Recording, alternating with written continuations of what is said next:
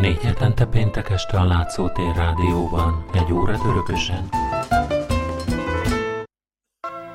A kvíz kérdés következik. Mélyen galád, magasabban veszély, szélesen kötszer, kereken fogalom. Miben hasonlítanak? A válaszokat a rádiókukac látszótér.hu e-mail címre várom még egyszer a kérdés.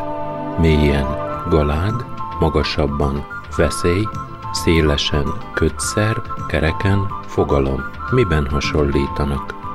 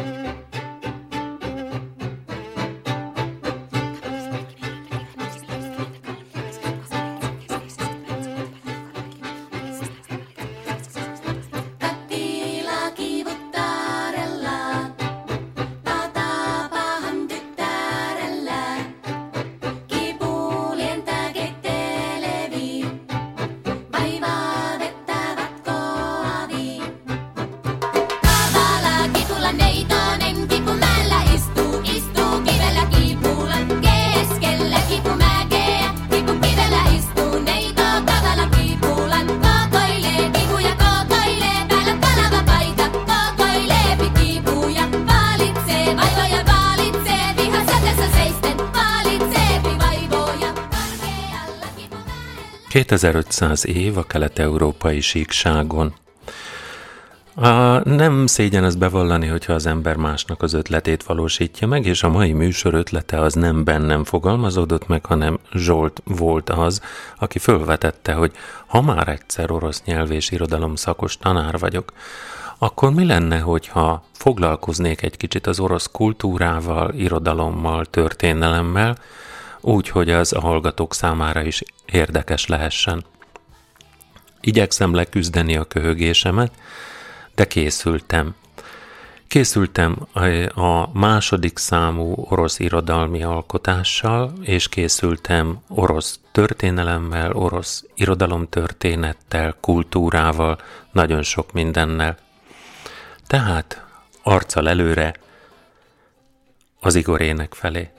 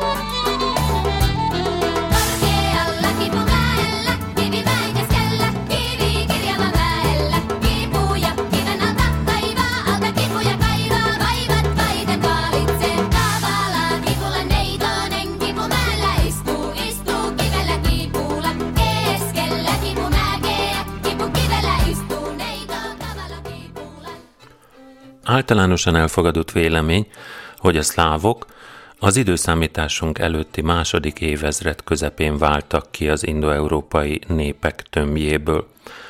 A szlávok őshazájának a tudósok többsége az Elba és Nyepper, valamint Balti-tenger és Kárpátok közötti területet jelöli meg, tehát meglehetősen széles. Az időszámításunk szerinti 6. században megkezdődött a szlávok szétszóródása, amely valószínűleg a nagy népvándorlás eseményeivel, a római birodalmat is megbuktató népvándorlás eseményeivel esett egybe, és a nomád népek mozgásaival magyarázható. A kelet-európai síkságon letelepülő szlávok kapcsolatba kerültek a balti és finnugor, és a déli irányból érkező és állandó veszélyt jelentő nomád népcsoportokkal. A 7.-9. században a keleti szlávoknál már kialakultak bizonyos területi politikai képződmények, ezekről a Povest Vremen Nichliet néven ismert orosz krónika tudósít. Ez az első irodalmi alkotás, amelyik, amelyik valóban elsőként értelmezhető. A összesen 15 különböző szláv törzset, vagy úgynevezett törzs szövetséget különböztettek meg, ezekből alakult ki a keleti szlávok első állama, az úgynevezett Kievi Rusz. Ez az áll, ennek az államnak a létrejöttében fontos előzmény az, hogy a keleti szláv törzsek elkezdtek egyesülni, és ez úgy valósult meg, hogy kettő központja lett ennek a, a, az egyesülésnek. Az egyik a Novgorod északon, a cseten itt lévő kedvéért beraktam egy linket, a másik pedig Kiev délen. Novgorod és Kiev ellenőrizett egy nagyon fontos kereskedelmi útvonalat, a Balti és a Fekete-tengert összekötő kereskedelmi útvonalat. A távolsági kereskedelmek kínálta lehetőségek, a térségbe vikingeket és normannokat vonzottak, ezeket a szláv források varégoknak nevezték. 9. században a varégok feltűntek Novgorod környékén, és adófizetésre kötelezték a novgorodiakat, és kétségtelenül ez például hozzájárult ahhoz, hogy a keleti szláv állam kialakuljon. Ebben a bizonyos ős krónikában, a Póvésztyüremen Nichletben uh, olvasható egy olyan mondai jellegű elbeszélés, ami szerint 862-ben a Novgorod környékén élő szlávok megtagadták az adófizetést és elűzték a varégokat a tengeren túlra. Később azonban az állandósult belső ellentétek miatt a szlávok kénytelenek voltak behívni vagy visszahívni a Rusz nevet viselő varég nemzetséget, Rurik fejedelemmel az élen. Szintén beraktam a csetre egy ilyen fejedelmeket felsoroló táblázatot, tehát annak a csoportnak, akit behívtak fejedelem gyanánt, annak a vezetője Rurik volt, az ő csoportjuknak a neve volt Rusz, tehát az oroszoknak a megnevezése nem egy szláv szóból származik, hanem egy nagyjából norman vagy viking törzsnek a nevéből. A Rurikot tartja a hagyomány az orosz uralkodó cári fejedelmi dinasztia megalapítójának. 882-ben a Rurik rogon, rokona Oleg egyesítette az északi és a déli hatalmi központot, tehát Novgorodot és Kijevet, elfoglalta Kijevet, és az általa ellenőrzött területek központjává, fővárosává tette. A, ehhez a krónikához visszavezethető hagyomány szerint így jött létre az új állam, aminek az lett a neve, miután Kiev elfoglalásával született, hogy a Kievi Rusz, de azt azért érdemes megjegyezni, hogy ez az Oleg által vezetett minden addiginál nagyobb törzszövetség azért nem felelt meg az államiság minden kritériumának. Oleg adófizetésre kötelezte a drevliánokat, a szeveriánokat és a radimicsokat. A kievírus terjeszkedése folytatódott Oleg utódai alatt is. A különböző keleti szláv törzseket, a törzsek alávetettsége hosszú és bonyolult folyamatnak bizonyult. Igor fejedelem, aki 912 és 945 között uralkodott, és Olga fejedelemasszony, aki őt követte 945-től 964-ig, leverték a drevliánok önállósodási törekvéseit, és meghódították a tiverecek és az ulicsok földjeit is. Végül Igor fia, Sviatoszláv volt az, aki kiterjesztette a hatalmát a viaticsokra, és végső csapást mért a szláv törzseket adóztató és a volgai kereskedelmet ellenőrző kazár kaganátusra, akikkel a népvándorló magyaroknak is akadt dolga.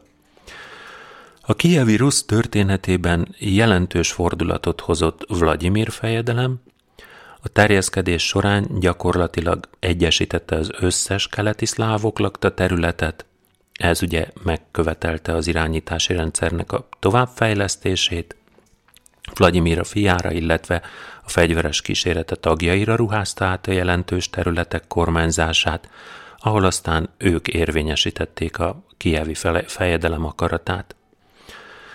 Számos törzs és számos etnikum összetartása egy államon belül lehetetlennek bizonyult hosszú időn keresztül, még a katonai erő segítségével is, ezért új eszközök bevonására került sor.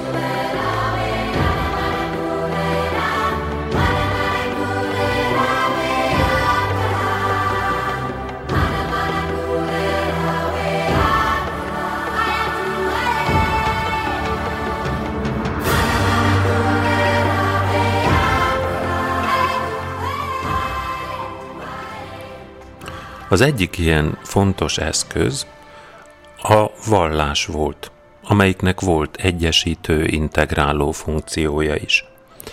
A kievi ruszt alkotó szláv törzsek különböző törzsi istenekkel és vallási hagyományokkal rendelkező pogányok voltak. Ez eleve meggyengítette az állam belső egységét. Ez a probléma kezdettől fogva foglalkoztatta Vladimirt, aki már az uralkodása elején megpróbált kialakítani egy központi pogánykultuszt Kievben, és hat istennek állítatott szobrot a városban. A legfontosabb helyre Perun, a villámlás és mennydörgés istene, a fejedelem és kíséretének védelmezője került. Az állami kultuszteremtés kísérlete feltehetőleg nem hozta meg a várt eredményt, ráadásul a keleti szláv területeken egyszerre négy monoteista vallás erőteljes hatása is érvényesült, a zsidói, az iszlámé, a római kereszténység és a görög kereszténységé. Ezért aztán Vladimir más kelet- és közép-európai uralkodókhoz hasonlóan választás elé került, el kellett dönteni, melyik az a vallás, amelyik a legjobban biztosítja az ország a belső egységét, és a legnagyobb politikai és gazdasági nyerességet is biztosítja. Végül aztán Bizánchoz fordult, és a hagyomány szerint 988-ban felvette a görög hitet, ezt követően pedig megindult a lakosság tömeges megkeresztelése. A kereszténység felvételével a keleti szlávok csatlakoztak a keresztény népek nagy közösségéhez, és fokozatosan befogadták a keresztény világkép, kultúra fő elemeit. Ez meghozta az írásbeliséget, az egyházi építészetet, az ikonfestészetet, és ezek így együtt politikai és kulturális fordulatot, hogy fontos fordulatot eredményeztek a kievírusban. Az új vallás természetesen nem szorította ki és nem váltotta fel a régit, hanem valamiféle sajátos szimbiózisba lépett vele. Ezt a keresztény Európában mindenütt tapasztalták, és ezt kettős hit fogalmával írták le. Már a középkorban is használ, használható volt, vagy használatos volt, tapasztalható volt ez a meghatározás, ami olyan állapotot jelöl, amikor a keresztény hit felszíne alatt megmaradnak a régi pog- pogány hiedelmek, meg a szertartások, szokások. Méghozzá úgy, hogy a pogány és a keresztény elemek szüntelenül harcban állnak egymással. Az egyház üldözte a népben élő pogányság maradványait, de az üldözés eredménytelen lett. és nem is akadályozta meg a régi hit tartós továbbélését. Nem is olyan régi kutatások arra adnak magyarázatot, hogy át lehet érté, értelmezni ezt a bizonyos kettős hitet, és a kereszténység olyan változataként lehet értelmezni, amiben a pogány és a keresztény elképzelések nem egymással harcolnak, hanem kölcsönösen hatnak egymásra, és olyan nem csupán az egyszerű nép, de a hierarchia magasabb fokán elhelyezkedő társadalmi réteg köreiben is népszerű vallási rendszert alkottak, amelyik eltért a kereszténység intellektuális, a teológiai traktátusokból megismerhető felfogásától. A kettős hit tehát alapvetően meghatározta a középkori orosz kultúra jellegét. A görög, görög katolikus hit felvétele kihatott az egész további orosz fejlődésre, hiszen ezáltal a kievi rusz az akkori világ egyetlen szuperhatalmának a vonzás körébe került, és csatlakozott egy Bizánc vezette nemzetközi közösséghez, amelynek a tagjai közös vallási, kulturális hagyományt képviseltek. A bizánci nemzetközösség fogalmát Obolenszki meghatározása szerint azok az összetevők alkották, hogy a keleti kereszténység közös gyakorlata valósult meg, a konstantinápolyi egyház elsőségét elismerték, és legalábbis annak a hallgatólagos elismerése is megtörtént, hogy a bizánci császár fennhatóságot gyakorol a teljes ortodox kereszténység felett, azon kívül hittek abban, hogy a birodalom iskoláiban, kolostoraiban és a műhelyeiben élő irodalmi formák, színvonal és művészi technikák egyetemes értékűek és méltóak az utánzásra. A bizánci minták átvétele az élet számos területére jellemző volt, így többek között az óorosz egyház szervezet felépítésére is. A Kiev központú keleti-szláv metropólia nem volt önálló, hiszen anyaegyháza a konstantinápolyi patriarchátus részét képezte, Kiev és egész, ország, egész Oroszország metropolitája gyakorlat, a gyakorlatilag Konstantinápoly kinevezettje volt. A tatárjárás előtti korszakból ismert 22 metropolitából csak kettő nem volt görög származású, mint ahogy görög volt a püspökök jelentős része is.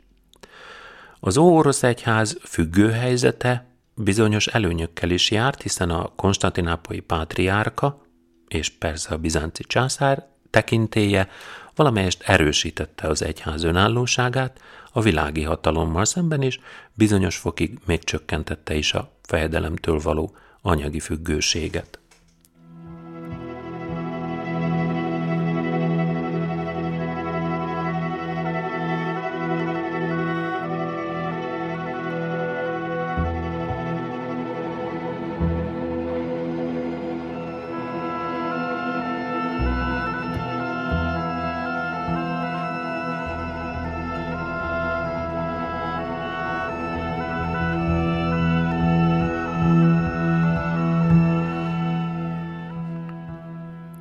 Kievíruszt a fejedelemségek vagy városállamok laza együttesének lehet tekinteni, amelyikben a központi hatalom csak átmenetileg tudott úrrá lenni a széthúzó erőkön.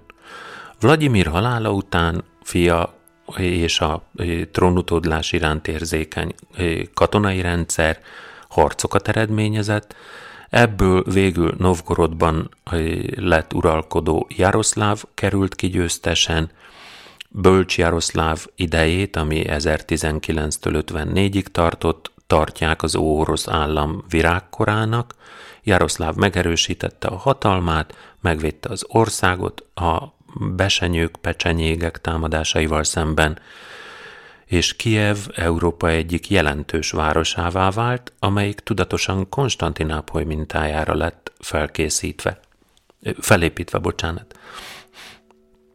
1037-ben a városban felépítették a Szófia székes egyházat, és, és az építkezés követte a, a konstantinápolyi rendszert. Nem sokára elkészült egy olyan építmény is, a, amelyiknek zenei vonatkozása is van,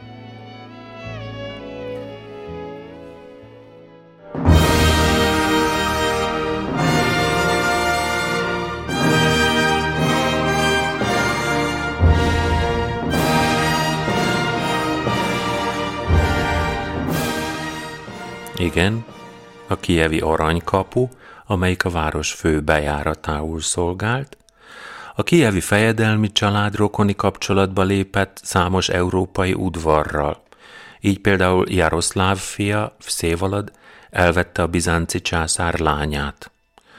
A Jaroszláv Anna lánya francia királynő lett. Anasztázia nevű lánya pedig első András magyar királyhoz ment feleségül. Halála előtt Jaroszláv felosztotta az országát a fiai között, akiknek el kellett ismerniük a Kievet kapott legidősebb testvérnek a felsőbbségét. Ezzel ki is alakult egy úgynevezett létraszerű örökösödési rend, és ennek az értelmében a legfelső hatalom mindig a Rurik nemzetség legidősebb tagjára szállt. Ezt a rendet persze hamarosan felborították a fejedelmek önállósági törekvései, meg a közöttük lévő rivalizálás, a szüntelen belső harc. A megállapodást kötöttek, amelyik csökkentette a központi hatalom erejét, és a 11-12. század fordulójára az egységes cselekvést már csak a fejedelmi gyűléseken elért megegyezések tették lehetővé. A belső ellentétek leküzdését és az egységes fellépését ösztönözte az egyre fokozódó külső veszély, az tyeppei nomádok támadása. 21, 11. Eh, század közepén a kievi rusz határainál feltűntek a kunok, akik 1068-ban legyőzték az orosz sereget az Alta folyó mellett. A század közepétől a 13. század elejéig a kunok körülbelül 50 hadjáratot indítottak az orosz földek ellen. Egy picit mondjuk ezzel ellentmondásos az, hogy az orosz-kun viszony nem merült ki a háborús cselekményekben, kialakultak békés kapcsolatok is. Sok orosz fejedelem kun lányt vett feleségül. Sőt, közöttük is voltak félvérek. Kunok nem egyszer szövetséget kötöttek az orosz fejedelmekkel, és kivették a részüket a belső viszályokból is, de összességében elmondható, hogy destabilizálták a kievíruszt, ahol különösen fontos lett az erők egyesítésének a kérdése. Vladimir Monomach az 1113-tól 25-ig uralkodó utolsó kievi fejedelem volt az, aki helyre tudta állítani a kievi fejedelem befolyását, és mozgósítani tudta az orosz fejedelemségek katonai ered, erejét, és ki tudta űzni a kunokat a Donon túlra. Vladimir fiának, Mstiszlávnak még sikerült megtartani az apja által kialakított erős, nagy fejedelmi hatalmat, de a halála után az egyes óorosz területek önállósodása felgyorsult és visszafordíthatatlanná vált. 12. században egymás után alakítottak ki az új hatalmi központok, Vladimirban, Novgorodban, Csernigovban és másút, és ezek tartósan összekapcsolódtak a Rurik dinasztia egy-egy ágával. Kiev központi szerepe fokozatosan szimbolikus jelleget öltött, és 1169-ben a belső harcok során Andrei Bogolyubszki Vladimiri fejedelem elfoglalta és fel is dúlta a fővárost.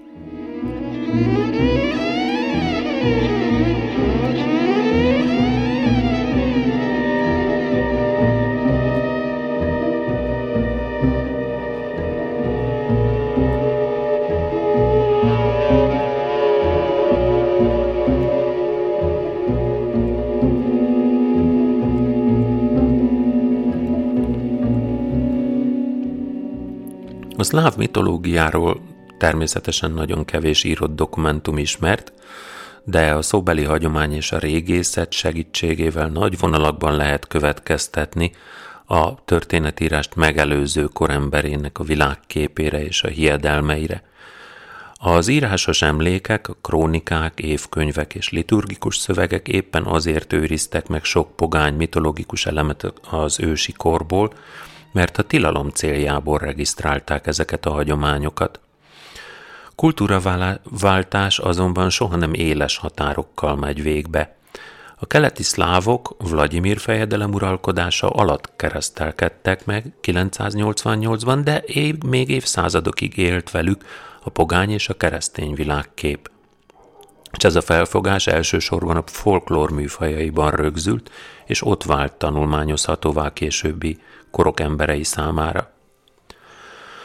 A mitológia isteneiről a korai középkori nyelvemlékek, például az ős krónika, a Póvesztjvremen Nichliet, és az Ipatyi évkönyv, az Igorének és a 12. század végén Kirill Turovszki írásai adnak hírt. Vladimir fejedelem uralkodása kezdetén, Kievben, a palotájához közeli dombon létrehozta a panteonját, amelyben hét istenség szobra kapott helyet. Perun, az ég atya, a tűz és vihar megtestesítője, Horsz, aki ilyen lunáris, tehát hold jellegű fényistenség volt, Dasbog, szoláris fényistenség, tehát a naphoz köthető, Stribog, a szelek ura, Simargl, a termés és vegetáció ura, Mokos, istennő, aki a földanya meg személyesítője volt. Miután viszont Vladimir fejedelem fölvette a kereszténységet, és a népét is áttérítette az új hitre, a pogány istenek szobrait le kellett döntenie. Ezt az ős krónika, a Póvesztviremen Nichlet elbeszéli, hogy hogyan zajlott a bálványok összetörése, és hogyan síratták meg Perunt a régi helyi hiedelmeket őrző szlávok. Sok egyéb mitológiai alak és jelenség megőrződött a különféle rítusokban, a kalendáriumi hagyományban, a népi játékokban, a babonákban, a hiedelmek világában.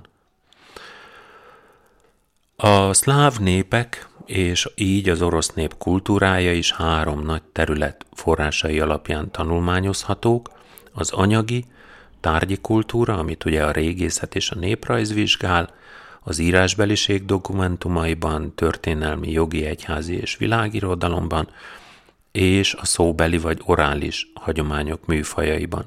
Ide tartoznak mondjuk a legendák, mesék, ráolvasások, közmondások, a bilinák és a balladák, kalendáriumi költészet, népdalok, történelmi énekek, történeti énekek, egyházi énekek. A, az egyik legelterjedtebb és legnépszerűbb folklórműfaj, amelyik minden nép kultúrájában megtalálható, a mese. A, az orosz mesékben a medve, a szürke farkas, a nyúl, a róka, a daru, a holló, a csuka, a sügér gyakran előfordul. Többségükben érdekes keveredést lehet megfigyelni, hogy részletrealizmus és fantasztikum, erkölcsi tanítás és igazságosztás, sőt még humor is föl-föl merül bennük. Az orosz irodalom kialakulása igazából a kereszténység felvételéhez kapcsolódik, és a legfontosabb időszaka az ugye a kievírus virágkorának, tehát a 11-13. század közötti időszaknak a történéseihez kapcsolódik. A, ezen belül a már említett ős krónika volt, amelyik nagyon nagy jelentőséggel bírt, és ennek a korszaknak az egyik tragikus eseményéről ad képet, az Igor ének, aminek a teljes neve ugye ének Igor hadáról, Szlóvá Palkú Igorive, ez egy 12. századi ó-orosz hős költemény. A szerzője ismeretlen. Keletkezési idejét a kutatók 1185-87-re teszik, Igor Sziatislavics Novgorod Szeverszki fejedelem a polovecek elleni vesztes hadjáratáról szól. A költemény eredetie nem maradt fönn, egy kb. 16. századi másolatát találta meg Musin Pushkin gróf egy 18. századi kéziratgyűjteménybe, viszont ez is elégett az 1812-es nagy moszkvai tűzben. Ez is hozzájárult egyébként ahhoz, hogy hamisítványnak minősítsék az igoréneket, de a legújabb elemzések szerint az eposz középkori eredete mellett rengeteg érv szól. Magáról az Igorénekről Nikolaj Karamzin adott hírt a Spectateur du Nord hamburgi folyóiratban, és 1800-ban meg is jelent. A főszereplője Igor Sziatislavics a kijevi nagyfejedelem tudta nélkül 1185 tavaszán a szövetségeseivel hadjáratot indul, indított a kunok, polovecek ellen, ami ugye sikertelen lett. Az ebben a költeményben megénekelt események a kievi kultúra virágzó szakaszának végén a külső és belső fenyegetettség időszakában zajlanak. A kunok és a pecsenyégek vagy besenyők támadásai és az egyes fejedelmek közötti testvérháborúk korában. Az Igorének ismeretlen szerzője a hadjáratról nem krónikát, nem is összefüggő históriás éneket költött, hanem többféle költői műfajból állított össze képeket vagy epizódokat. Hallhatunk benne siratóéneket, ünnepi szónoklatot, álomleírást. Fontos az, hogy a szláv mitológia sok elemét megőrizte ez a hős költemény, így például a korábban már említettem, hogy ledöntött szobrú Horsz, Veles, Trojan Striborgnak a nevét is. A hős költemény előzményei között bizánci eredetű irodalmi emlékek is találhatók, és érezhető az orosz népköltészet hatása is, abban, hogy állandó jelzők, refrénszerű ismétlések, ritmikus prózanyelv, metaforák vannak benne, és gazdag szimbolikával rendelkezik.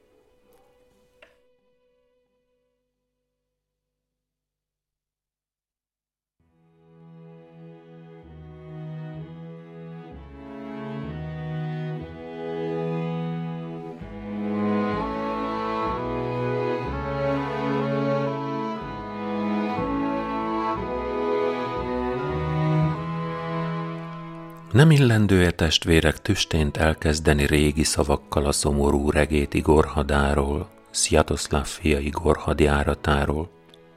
Zendítsük hát az éneket mostan történtek rendje szerint, de nem ám Bolyán szándéka szerint, mert Bolyán a varázsló, dalt akart zengeni valamiről, gondolatként futott a fán, szürke farkasként a földön, felhők alatt kékes szürke sasként.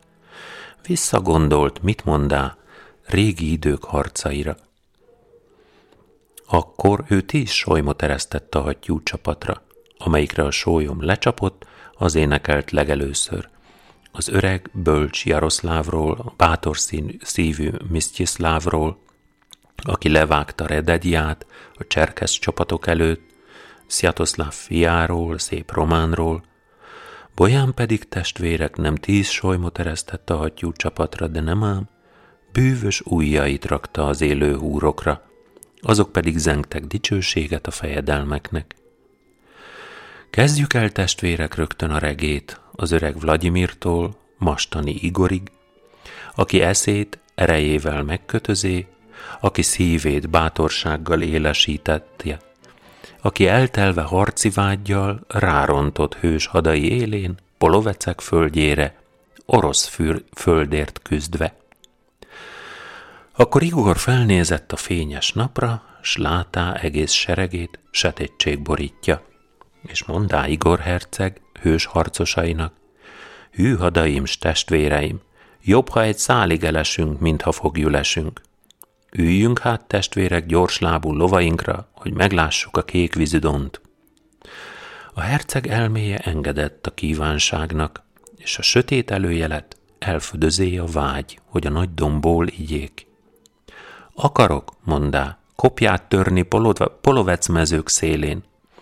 Oroszok, vélet akarom ontani véremet, vagy sisakunka liszunk a donból. Ó, Bolyán, régi idők fülemiléje, énekelnéd csak ezeket a hadakat csapongván fülemile a képzelet erdein át, gondolatban a felhők alatt szállva, dicsőséget fonva a mi időnk mindkét felére, Troján ösvényein iramodva, mezőkön át, fel a hegyekre. Velesz unokájának Igorról így illik valazengeni dalt.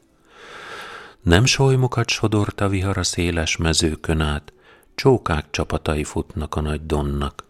vagy így énekelnél, ó, Bolyán, te varázsló, veleszunokája. Lovak nyerítenek a szulán túl, zenga dicsőség Kievben, harsonák harsognak Novgorodban, állnak az ászlók putyivolban. Várja Igor édes bátyját, Vszévaladat. Így szól hozzá a szilajbölény Vszévalad. Egyetlen öcsém, egyetlen fényességes fényem, jó Igorom, mind a ketten Sziatoszláv fiai vagyunk. Nyergeld, öcsém, gyorslábú lovaidat, az én lovaim már készen állnak, Kurszknál várnak felnyergelve. Az én kurszki embereim kemény legények.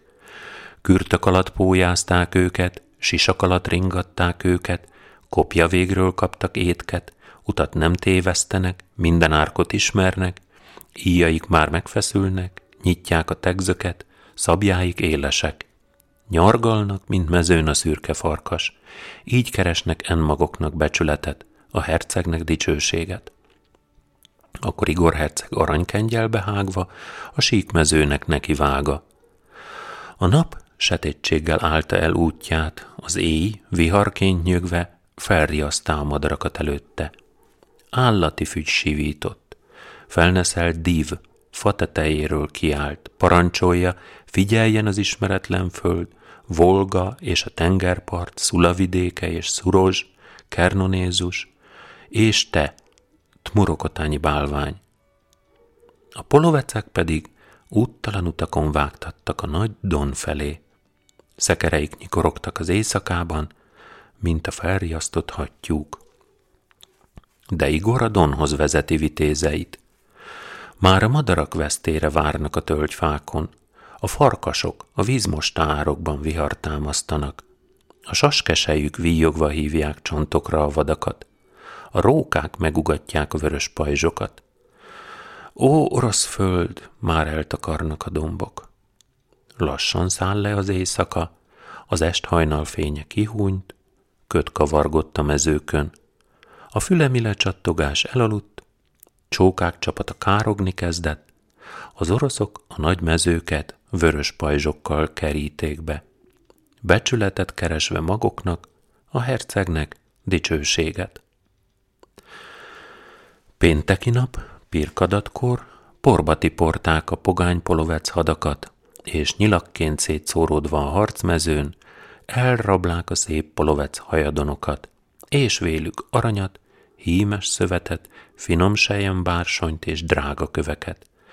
Takarókból, köntösökből és bekecsekből és mindenféle poloveckincsekből hidakat hordtak, hidakat vertek mocsarakon át, lápokon át. Vörös zászló, fehér lobogó, vörös matring, ezüst rúd jutotta a bátor Sziatoszláv finak.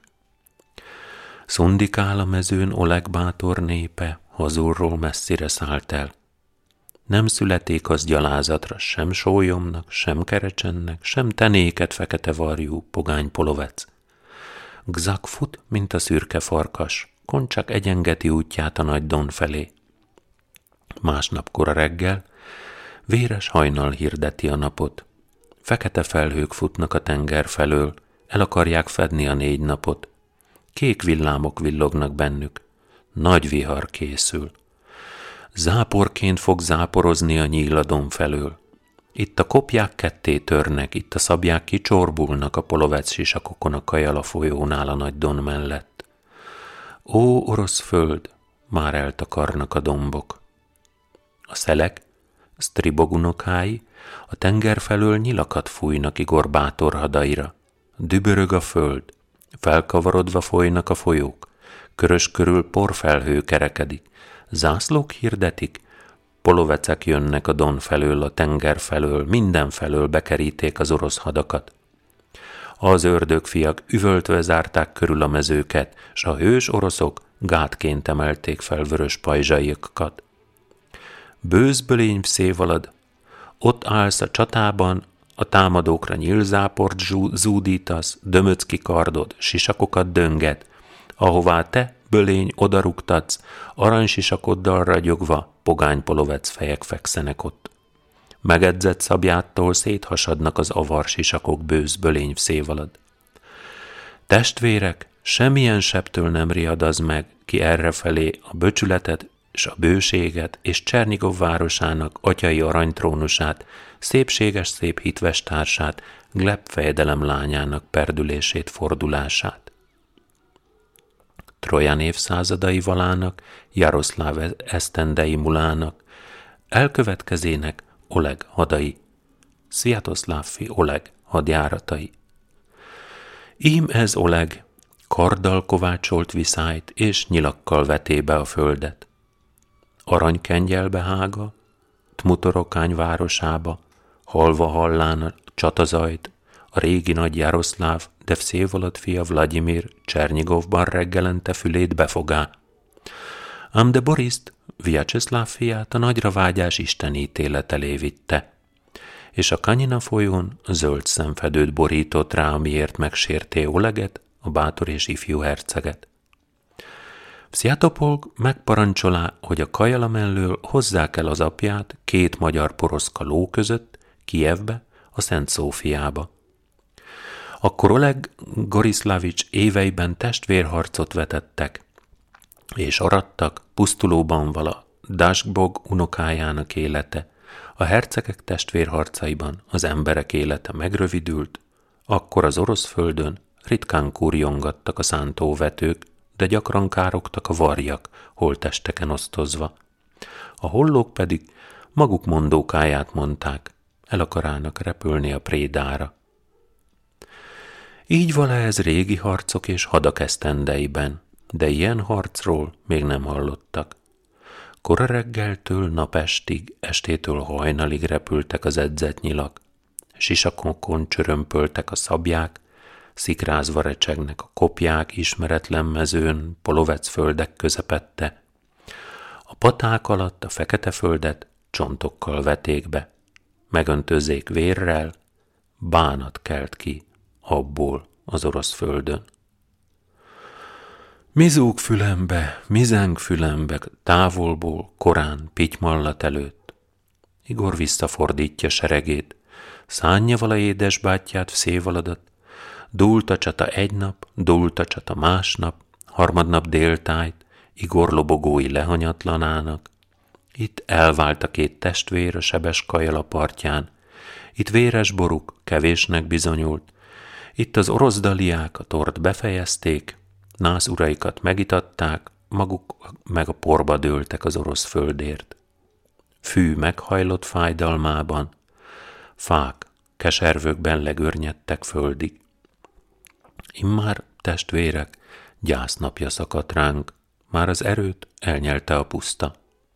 Dasbog unokájának seregében feltámadt az erőszak, Szilaj szűzlány képében szállt a Troján földre, hattyú szárnyaival csapkodta a kék tenger vizét a Donnál, csapkodva elűzte a zsíros esztendőket, a fejedelmek már nem rontják a pogányt, testvérhöz testvér így szól, enyém ez itt, amaz is enyém. Kis dolgokról a vezérek, nagy dolog ez, így beszélnek.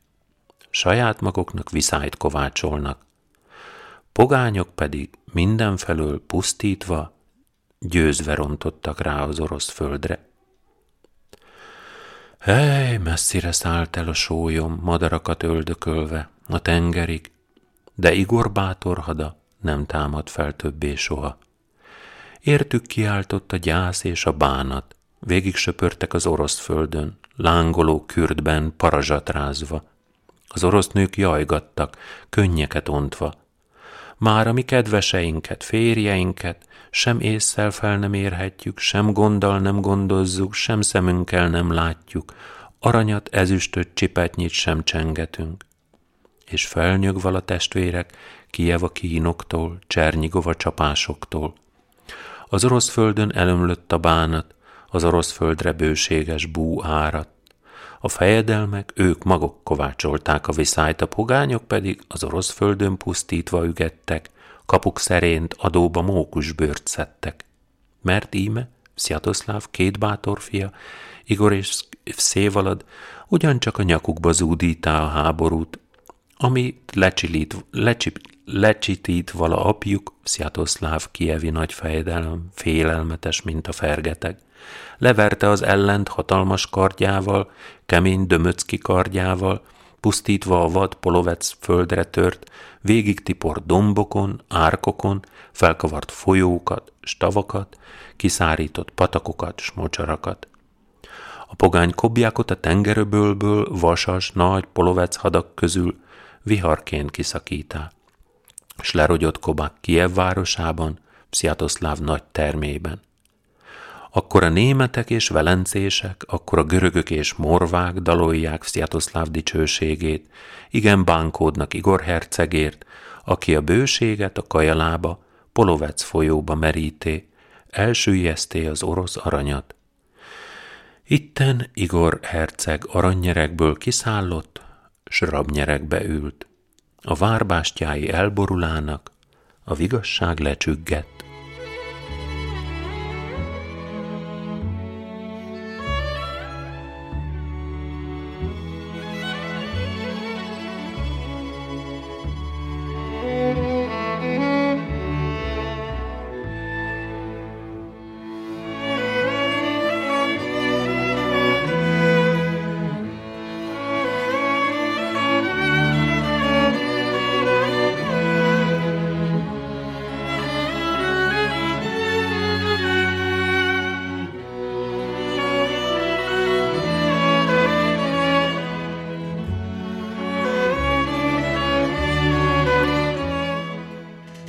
Sziatoszláv pedig zavaros álmot lát valakijevben a hegyeken.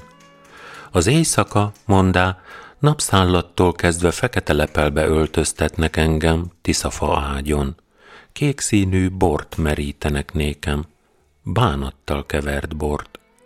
Idegen pogányok üres tegesztokból öreg szemű gyöngyöt öntenek mellemre, s állnak hízelkedve. Már a deszkafalak mestergerenda nélkül merednek aranytetős termemben. Egész éjjel, napszállattól kezdve szürke varjak károgtak Pleszensknél a város előtt állt a kiani erdő, s a varjak le a kék tengerig repültek. S a fejedelemnek felelék a bolyárok. Immár fejedelem, lelked a bánat béborítá. Ímé a két sólyom messzire szállt atyai aranytrónusáról, vagy megvíni Muratokány városát, vagy sisakkal inni a domból. Már a solymoknak pogány szabják szárnyait lenyesték, magukat pedig vasnyűgökben nyűgözék. Mert íme a harmadik napon setét vala. A két nap éjbe veszett, mindkét bíbor fényoszlop kialudt, s velük együtt a két fiatal hold, Oleg és Sziatoszláv homályba borult és tengerbe merült és nagy bátorságra kaptak a hunok. A Kajala folyónál a fényt a homály béborítá, az orosz földön szétáradtak a polovecek, mint a párduc falka. Már a dicsőség gyalázatba fúlt, már a szabadságot megüté az erőszak, már div a földre vetette magát, s ímé a szép gót leányzók dalba kezdének a kék tenger partján, orosz aranyjal csengetve magasztalják boz idejét, meg akarják bosszulni sarukánt. Mi pedig, vitézeim, végság nélkül maradnánk. Akkor nagy Sziatoszláv aranyszót mondott, könnyekkel kevert szót, és mondá, Ó, én fiacskáim, Igor és Szévalad, korán kezdtétek a polovec földet szabjákkal szabdalni, s en magatoknak dicsőséget szerezni. De dicstelenül végzétek a harcot, a pogányvért dicstelen ontátok. Mindkettőtök bátor szívét kemény acélból kovácsolták, szilajság tüzében edzették. De most mit tettetek ezüst őszfejemmel? Nem látom már hatalmon a hatalmas és dúsgazdag, harcosokban bővelkedő jó bátyámat, Jaroszlávot, Csernyigovi bojárokkal és vajdákkal, tatránokkal, sebirokkal, topcsákokkal, revugokkal s olberkekkel. Ők pajzs nélkül, csizmaszárba dugott késsel üvölt vegyőznek le hadakat, dalolva a dédapák dicsőségét. De ti mondtátok, magunk is győzzük erővel, a múlt dicsőségét magunknak megkaparintjuk, s amit majd kivívunk, magunk közt elosztjuk. Hát csodaé testvérek, ha én, öregember, megfiatalodom. Ha már a sólyom tollat váltott, fenn a magasban csap a madarakra, ennen fészkét bántani nem hagyja, De, nem, de nagy bajám, a fejedelmek nem is tápolnak, az idők gonoszra fordultak. Íme Rimovban polovet szabják alatt jaj veszékelnek, Vladimir súlyos sebektől vérzik. Búbánat a sorsa Gleb fiának. Nagy fejedelem szévalad, még gondolatban sem tudsz ide szállni messziről, hogy megvéd atyai aranytrónusod. Hisz te evezőkkel kilocsantod a volgát, és ki tudod merni sisakokkal a dont. Ha most te itt volnál, apró pénzen árulnák a polovec rabnőket, a rabokat pedig még apróbb pénzen, hiszen a tekezed szárazföldön eleven lángvetőket repít. Gleb vakmerő fiait. Ó, te Szilaj, Rurik és Dávid! Nem a ti harcosaitok úsztak-e vérben, aranysisakok oltalma alatt? Nem a ti bátor hadaitok bömbölnek-e, mint a bölények edzett kardokkal megsebesítve ismeretlen mezőn? Hágjatok hát, urak, aranyos kengyelbe mastan, ránk mér csapásért, az orosz földért, Igor sebeiért, a, Szi- a Szilaj Szjatoszláv fiért. Nagy eszű halicsi oroszláv, magosan ülsz te aranyból kovácsolt trónodon, megtámasztád a magyar hegyeket a vas hadaiddal, elzártad a király útját, eltorlaszoltad a Dunakapuját, hadakkal küzdve felhőkön át igazságot tettél a Dunáig. Viharaid messze földekre zuhogtak, kinyitált te Kiev kapuját, atyai aranytrónusodról szultánokra nyilazol országokon át. Lőj csak, uram, koncsákba ebbe a pogány rabba az orosz földért, Igor sebeiért, a Szilaj Sziatoszláv fiért. És te, Szilaj román és Misztyiszláv, bátor szándék hajtja szíveteket harcba, a levegő égben szállsz te hősitetre, mint a sólyom, mikor szelek szárnyán lebegve magosra tör, hogy a madarat legyőzze. Vannak veletek vasizmú legények, fejükön sisak, latin sisak. Megrendült alattuk a föld, sok távoli tájék, hunok, litvánok, jatviágok, germánok és polovecek kopjáit földre ejték, s fejüket meghajták jó dömöcki kartotok alatt. De íme Igor fejedelem kihúnyt a napfénye, a fa pedig beleesett a bajtollombját lehullatta. Rablók osztozkodnak a rossz és szulamenti városokon, és Igor hős hada nem támad fel többé. Fejedelem, a Don érted kiált, s a fejedelmeket győzelemre hívja. Oleg unokái hős fejedelmek idejében értek a harcba. Ingvar és Szévolod és Misztyiszláv, mind három fia, nem hitványfészek hadszárnyú solymai. Ti nem kockajátékkal győzve harácsoltátok hatalmatokat. Hol vannak hát aranysisakjaitok, lengyel kopjáitok, spajzsaitok? Zárjátok el a puszta kapuját éles nyilaitokkal az orosz földért, Igor sebeiért, a Szilaj Sziatoszláv fiért. Immár a szula nem ezüst hullámokkal hömpölyög, Perejászláv város örömére, s a Dina iszaposan folydogál a hajdan retteget polockiak földjén, pogányok kurjongatása közepette. Csak az az egy Izjászláv, Vasilkó fia csengette éles kardjával a litván sisakokat, leveré ősének, Szészlávnak a dicsőségét, de végezetül őt magát is veres pajzsok alatt véres füvön verték le litván kardok, és ezen az ágyon fekve mondá, hadaidat, herceg, kesejű szárnyak takarják, véröket a vadak nyalják. Nem valahogy bátyja, Briacsiszláv, sem a másik szévalad, így hát gyöngylelkét egyedül lehelé ki bátor testéből aranyak lánconát. Elcsüggettek a hangok, elhervadt a vigasság, harsognak a gorodnói harsonák. Jaroszláv fiai, Viacseszláv unokái, hajtsátok le immár zászlóitokat, dugjátok hüvelybe kicsorbult kardotok, eljátszottátok az ősi dicsőséget, mert civakodásba, civakodástok hozta az átkot, pogányok pusztító hadát az orosz földre, Szészláv örökségébe. Viszálykodás miatt tört ránk az erőszak Polovecek földjéről. Troján hetedik évszázadában Szészláv kockán kivetette kedves szűzének sorsát. Nagyra vaszul lovakra bízta magát, Kiev városába vágtatott, s megérinté Dárdája hegyével a kirej, kievi aranytrónust. de megugrott tőlük bőszfenevadként éjfélkor Belgorodból kék köd leplébe takarva, reggel pedig bárgyát bevágta Novgorodba, kapuját kinyitá, cézzúzta Jaroszláv dicsőségét, azután farkasként futott Dudutkától a Nyemiga folyóig. A Nyemigánál, mint kévék hevernek a fejek. Ottan acélcsépékkel csépelnek, a szérűn az életet szétterítik, kifújják a lelket a testből. A Nyemiga véres partját búbánattal vetették be. Bevetették orosz fiak csontjaival, Szieszláv fejedelem bíráskodott a nép felett, a fejedelmeknek városokat rendelt, éjjel pedig farkasként futott. Kievből mutorokányba ért, a kakas szót megelőzve, a nagy horsz útján farkasként átvágott. Neki harangoztak Polockban, hajnali misére, a Szent Szófiában zúgtak a harangok, de ő Kievben hallá a hangot. Jól lehet, jós lélek vala bátor testében mégis gyakorta a szükséget szenvedte. Róla Bolyán, a varázsló régen így találó éneket szerze.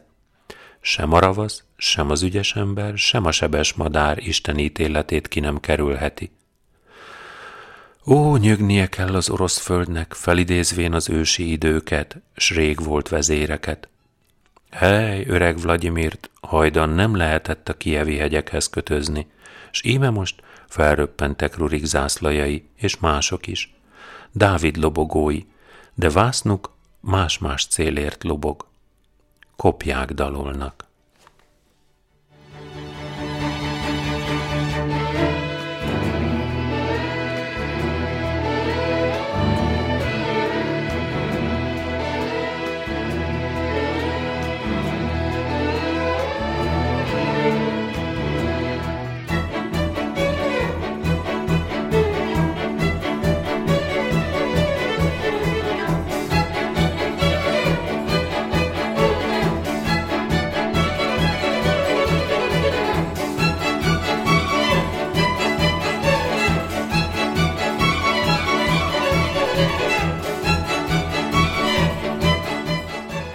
A Dunánál Jaroszlávna hangját hallani, ismeretlen kakukként márt korán kakukkol.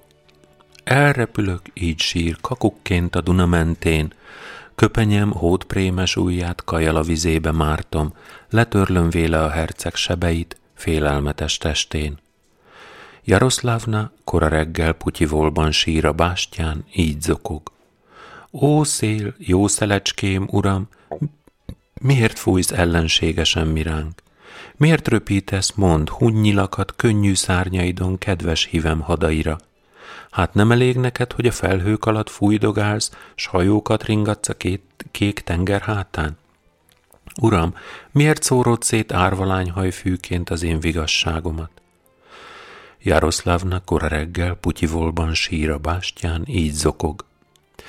Ó, Dnyeper, te dicsőséges, áttörtette a kőhegyeket, Polovec földön kanyarogva, teringattad hullámaidon Sziatoszláv hajóit Kobjak táboráig. Uram, hozd hát ringatva hívemet karomba, hogy ne küldjek néki könnyeket, már korán a kék tengerig. Jaroszlávna kora reggel Putyivolban sír a bástyán, így zokog. Ó, ragyogó nap, háromszor ragyogó, kedves, szép vagy mindenkinek, Miért ontottad, uram, perzselő sugaraidat kedves hívem hadaira? Víztelen pusztán íjaikat szomjúsággal szikkasztád, puzdráikat búvánattal befötted. Tajtékzott az éji tenger, vízsugarak szállnak ködben. Isten az utat mutatja Igor hercegnek, Polovec földről orosz földre adja aranytrónusához. Kihunyt már az alkonypírja, Igor alszik, Igor virraszt. Mezőt méri gondolatban a nagy Dontól a kis Donyecig. Féken tartja lovát Ovlur, éjfélkor füttyen a folyón túl, jelentik a fütyjelek, késlekedni nem lehet. Kiáltás kelt, megdobbant a föld, megzörrent a fű, megmozdultak a polovec sátrak. Futott Igor herceg hermelinként a nádasba, vízre, mint fehér csörgőruca, Felpattant a gyors lábú lóra, szürke farkasként ugrott le róla. Így nyargalt a Donetsz kanyarulatáig, sólyomként suhant a felhők alatt hattyúkat ölve és vadludakat reggelire, ebédre és vacsorára. Mikor Igor surrant, mint a sólyom, akkor Ovlur futott, mint a farkas. Leverték a fűről a hideg harmatot, úgy hajszolták gyors paripáikat. Szólt a Donetsz. Igor herceg, nem kicsiny a te sem koncsaknak bosszúsága, s orosz földnek vidámsága. Igor így szólt. Ó, Donyec, nem kicsiny a te dicsőséged, hisz te dédelgetted hullámaidon a herceget, zöld füvet terítve eleibe, ezüstös partjaidon, meleg ködökbe öltöztetét zöld fa árnyékában, csörgő kacsákkal őrizted őt a vízben, sirályokkal a vízsugarak közt, fekete kacsákkal a szélrohamok közt. Nem így cselekedék, mondja Igor, a Strugna folyó. Kezdetben sekély vízű volt, ám azután elnyelt idegen patakokat és csónakokat szétterülve a torkolatánál az ifjú Rosztyiszláv herceget is elmerítette. A Dnyeper partján Rosztyiszláv anyja siratja az ifjú Rosztyiszláv herceget. A virágokat megfonnyasztá a bánat, s a fájdalom földig húzta a fákat. Nem szarkák csörögtek ám, Igor nyomában nyargal Gzak, koncsákkal. Akkor a varjak elhallgattak, szarkák sem csörögtek, csak a kígyók csúsztak, harkályok mutatják folyóig az utat, s a fülemilék vidám dalokkal hirdetik a hajnal. Így beszél Gzak koncsakhoz. Ha a sólyom fészkére száll, a sólyomfit lenyilazzuk aranyozott nyilvesszőkkel. Így beszél koncsak Gzakhoz. Ha a sólyom fészkére száll, a sólyomfit behálózzuk, szép kicsi lány szépségével, és mondagzak koncsáknak, ha őt behálózzuk szép kicsi lány szépségével, nem lesz nekünk kicsi solymunk, sem szép kicsi lányunk, és a madarak megtépáznak minket a polovec pusztán. Mondának Bojan és Hodina, Sziatoszláv énekesei, Jaroszláv rég volt korának, s Oleg hercegnek kegyeltjei. Nehéz neked fej, vál nélkül, rossz tenéket test fej nélkül, orosz földnek Igor nélkül. Felragyog a nap az égen, Igor herceg orosz földön. Lányok dalolnak a Dunánál, hangjuk tengeren át, Kievig kígyózik. Igor megy, Boricseven végig, tornyos szent szűz templomáig. Örülnek a falvak, városok vigadnak. Daloltak, dalt régen volt vezéreknek. Ideje, hogy dalt ifjaknak zendítsek. Dicsőség Sziatoszláv fiának, Igornak, Szilajbölénynek, Szévaladnak, Igor fiának, Vladimirnak. Éljenek a fejedelmek, s a hős hadak, kik küzdenek keresztényekért, pogány seregekkel. Dicsőség a fejedelmeknek, s a hadaknak. Ámen.